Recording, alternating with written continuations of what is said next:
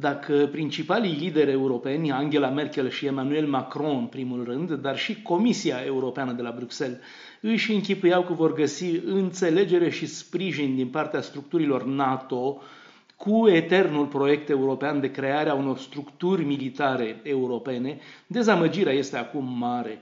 Înlocuirea șefului Pentagonului cu un filo european și schimbarea de mandat prezidențial din Statele Unite n-au adus, cum se vede, nicio schimbare. Insistența asupra unei autonomii militare europene stârnește în continuare aceeași îngrijorare și aceeași neîncredere din partea Washingtonului și a NATO.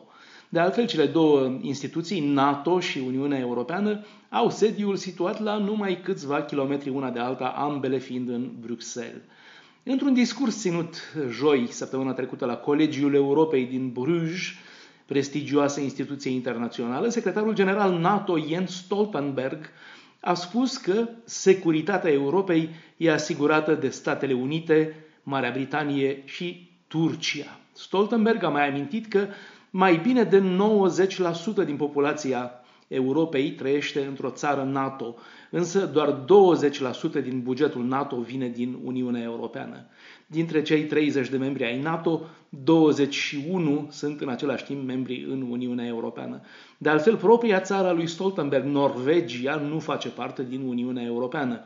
Fost premier al Norvegiei, Stoltenberg a devenit șeful NATO în 2014, tocmai pentru că Statele Unite, mai precis atunci Barack Obama, căutau să evite în acel an de alegeri europene, 2014, ca postul de secretar general al NATO să intre în eternele târguieli în culise din Uniunea Europeană în legătură cu repartizarea funcțiilor importante între țări, partide, grupuri politice, nord-sud, est-vest, bărbați și femei, așa că s-a dorit atunci un șef al NATO dintr-o țară europeană care să nu fie în Uniunea Europeană și așa s-a ajuns la Norvegia.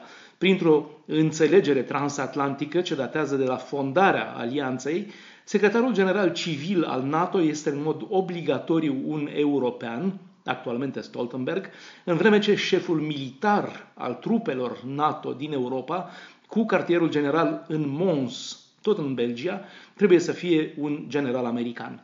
Atitudinea americană de ostilitate față de proiectul unei armate europene a fost întărită vreme îndelungată de poziția particulară a Franței în NATO, care decenii de rândul n-a făcut parte din comandamentul militar integrat al alianței.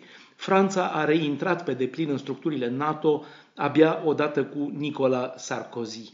Sigur, nu trebuie să ne așteptăm acum la brigăzi operaționale transnaționale europene și intervenții în zone fierbinți într-un viitor apropiat. Când se spune armata europeană, proiectul pomenește doar înființarea unor sedii medicale ale Uniunii Europene, supraveghere maritimă, drone subacvatice și securitatea cibernetică. Bruxelles, Dan Alexe pentru Radio Europa Liberă.